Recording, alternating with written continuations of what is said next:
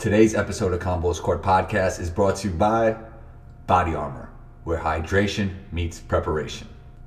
What up, what up, what up, everyone? Happy New Year and welcome to the second episode of Combos Court Podcast. In this episode, LJ will be in the building. We will be discussing life overseas, social media's effect on basketball, trainers, and much, much more. Lawrence is a Manhattan College alumni who also played professionally overseas in Italy, Denmark, and France. He currently trains high school, college, and professional athletes alike. You can follow him on Instagram at LJ underscore 55. But before we get into this episode, I want to give a huge thanks to everyone who showed support over the past few weeks. The feedback from the first episode was nothing short of amazing, and I truly appreciate it. Now, you know you can follow me on Instagram at One2Combo. That's O N E T W O C O M B O. And while listening to today's episode, I need everyone to rate, review, and subscribe right on iTunes. Let's get into it.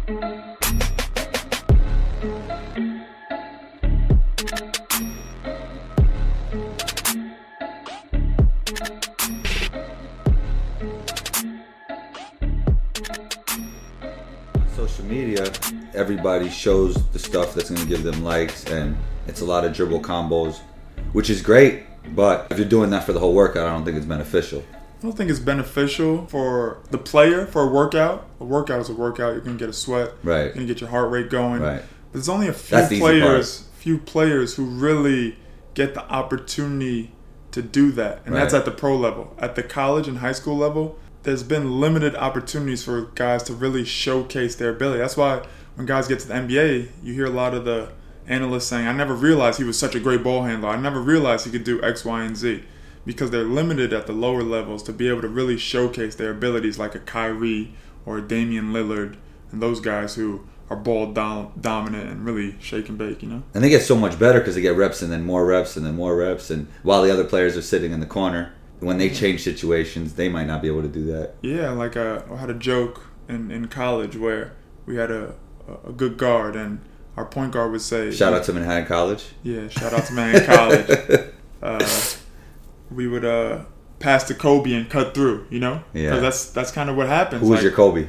Uh, at the time, was a player by the name of Rico Pickett. You know, Okay. he had transferred from, uh, I want to say, if I'm not mistaken, Alabama.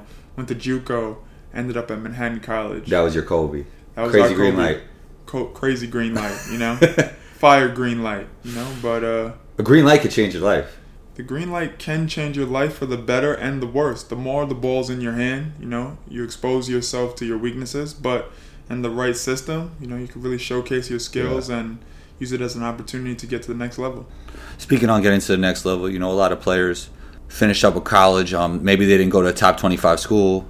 You know, maybe they weren't a McDonald's All American before that, but they want to know how do they become a professional. I just feel personally that they got to be all the way in or not in it at all. There's a, a thin line between guys who are playing for fun and guys who want to have an opportunity at playing pro. There's a lot of guys Yeah. who have experienced some some success on the I want to say they've experienced success in rec, they've experienced success in street ball and want to have an opportunity to play professionally for money.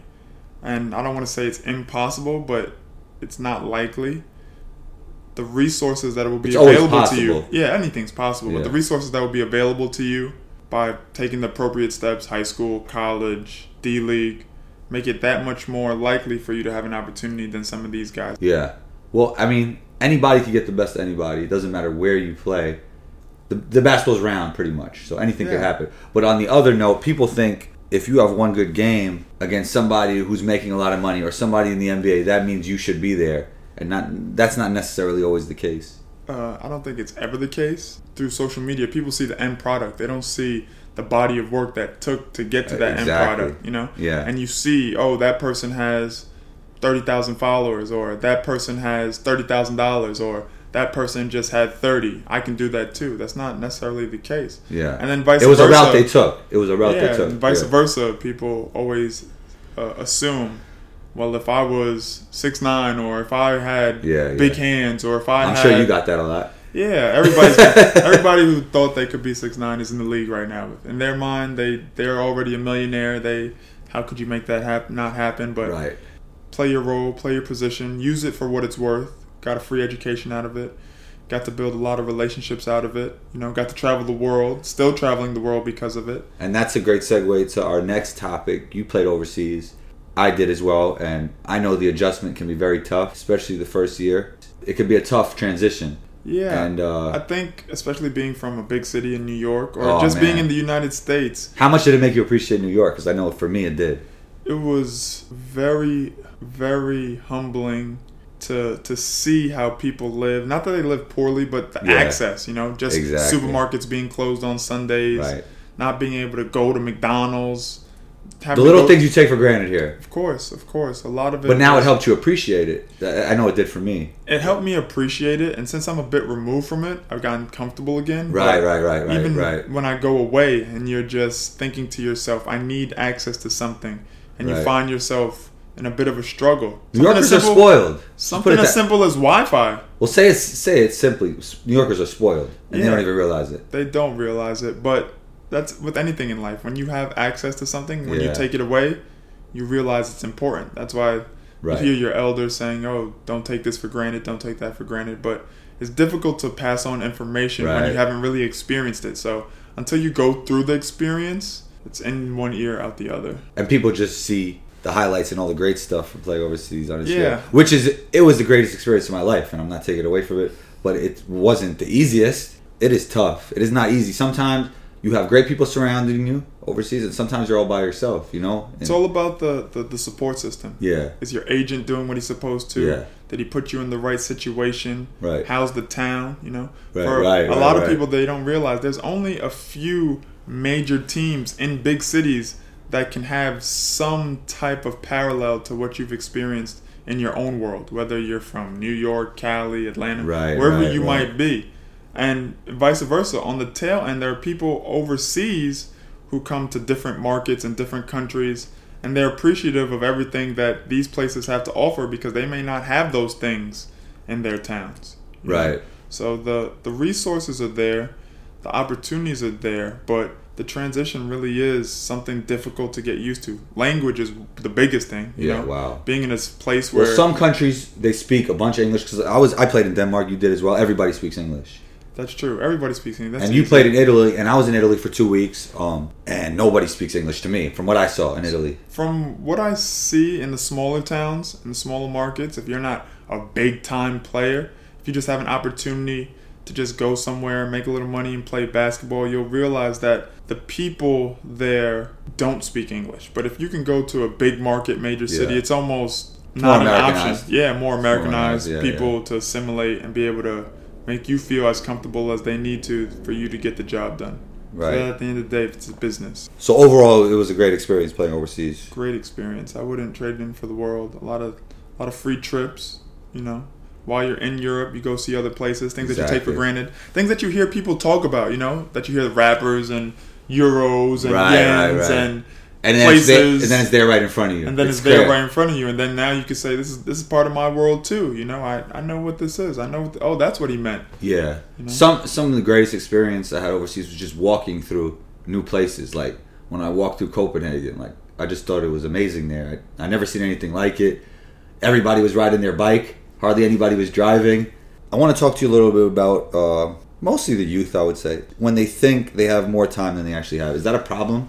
Uh, of course, it's a problem for everyone. Everyone always thinks they have more time than they do when they're younger because they don't realize what's really going on in the world. They're still, what's the word I'm looking? They're naive. I don't want to say they're naive, but their their thought process is premature. Uh, Right. I remember being in high school and having uh, alumni come back to school and saying, "Take advantage of all the opportunities, get as many shots up as you can, go hard because before you know it, you'll be in college." And I'd sit there and be like, "All right." You were no good. You're still no good. You know, I'm I'm gonna get this done. All right, and you get to college and you hear the same story. You hear the alumni. It's the best time of your life. Take advantage. You don't know what I do to give back or get back this time to be in college, and you're just like, all right, all right. I hear you. I hear you. Can we get to the next part of the day? And then you get overseas, you know, and people are like, take advantage, travel, assimilate, get to know as many people. Well, by that time, you should kind of be able to take advantage. I would hope because you're a little bit older. Yeah, you're a little bit older, but I, I would say there are always people who can take for granted certain things Yeah, that like- they've always had access to. Like you know? when when when I I see play other players that I play with in Europe, and they'll literally not want to leave the house and just go to practice and go to the house and not explore anything. And I I found that crazy. yeah, that's a, a big issue. The, That's the big thing out you, there. you always hear that, especially getting back to the overseas thing. Uh, the Americans, how they're a little bit arrogant and they don't really want Right. to deal with people and they're high maintenance. But people don't realize that's that's difficult transition just to move away from home and be asked to to perform under normal circumstances when you're not in normal circumstances. But back to the youth um, and time, I would just say to be a professional. Like when I started working with the youth, my my idea and mentality that I wanted to pass along is pro reps. You know, you want to be professional about everything you do, and just not on the court, off the court, the way you carry yourself, the way you use nutrition. the Episode way- one, Combos Court podcast, key five: bring a pro's mentality before you're a pro. Yeah, Same thing. You know, so if you want to um, do things, you have to be professional about it. Being on time. My coaches would always say. I had my high school coach um, at Holy Cross. If you're if you're early, you're on time. If you're on time, you're late, and if you're late, don't even bother showing up. So just Right. taking a pro approach to everything you do. Fitness on the court, fitness off the court, Be a pro before you're a pro. basically. And just and another way to say it is, just because you're not getting paid to play basketball yet, you could still be a professional. yeah. How about distractions? And do you think if somebody wants it bad enough, there won't be distractions? you always have these stories about guys and how bad they wanted it and the stories get better and better as time goes on you know i used to have to walk not me personally but the story i would hear. i used to walk to have two miles every day to get to the gym to get shots up uh, you should be lucky to have a gym right outside your house i used to have to work out by myself no passer you have resources you have a gun like the gun is a big tool Oh man. these days to work out with. But at the end of the day, I was I had a few distractions, not as much as kids today have access to, but while I was in high school, fantasy basketball was kind of a bit of distraction, you know, setting up my teams to Oh, for real? in terms of distractions, there's a lot of distractions. You know, you got social media, you got girls, Yeah. you got friends, you got your social life. But the the easy thing to say is if you want it bad even enough, even school could be a educate uh, distraction, right? of course, it's, Yeah. it's it's a good distraction, but it still distracts you From from, basketball. From basketball, so Right. There will always be distractions, and yeah, you'll see those kids who, if they want it bad enough, they're they're kind of locked in and they have their agenda and they stick to the plan. But as much as you don't want to be distracted, you don't want to let the time go by and see that you didn't enjoy your childhood. You know, because as much as you have so much to gain, you also have so much to lose. For sure. So that's uh, kind of just my viewpoint on uh, time and and youth and just understanding how to just put everything together. Right. Talked about trainers. Yeah, trainers. There's all kinds of trainers. Everybody thinks they're a trainer these days. You know, Yeah. your grandfather. You know, he's gotten some shots up. He comes and rebound for you. What I can say is there were only a few trainers when I was growing up. So different. your coaches would kind of just open the gym up. You do spot shooting. Spot shooting. Oh man, that's it. and then uh, Which- you'd run. You'd do sprints. You know, seventeen suicides. So there's pros and cons to the new training, which I think the pros are now. There's so many ways to beat the defense. There's so many different finishes. There's now we could shoot off, shoot with the right hand, right foot instead of the basic layup. But the problem with that is step back jumpers, sidestep jumpers, dead leg moves. But that's all great, and I work on that stuff myself, even just for fun now when I'm tired, because I love learning new things from the youth and what they're doing and new trainers and new philosophies. The only problem with that is, is that's what the youth is seeing on social media, and they could do five between the leg crossovers, step back, nail a jump shot, but when they rip through, they travel and they, they can't dribble with their head up, and the basic stuff is not translating. That makes sense. A lot of the kids these days are seeing these moves and identifying these moves with their games, and and knowing yourself is the biggest thing. You know, understanding what are your strengths and what are your weaknesses, and some of these things complement certain players, but. When I see a seven footer working on his in and out step back or side step, I doubt a coach really wants to see him stepping back from the three point line. You know, it's great when KD does it. It's great when Dirk does it. But um, I'm pretty sure they want. And you could get to maybe you could get to that at some point. Yeah, but maybe uh, not just not right now. Of course, of Yeah. course. But in the long run, you kind of got to understand your game, you know? See what your game is naturally, see what your coaches want from you, and then use a combination of the two to create your workout. Don't just look at social media as the end all be all because you'll get yourself into a lot of trouble, even on the bench. Yeah, for sure. You want to plug yourself? Um, nah. LJ out, combo out. See you soon for episode three. Follow me on Instagram at one two combo O N E T W O C O M B O. Don't forget to rate, review, subscribe, download, all that good stuff. LJ out, combo out. See you.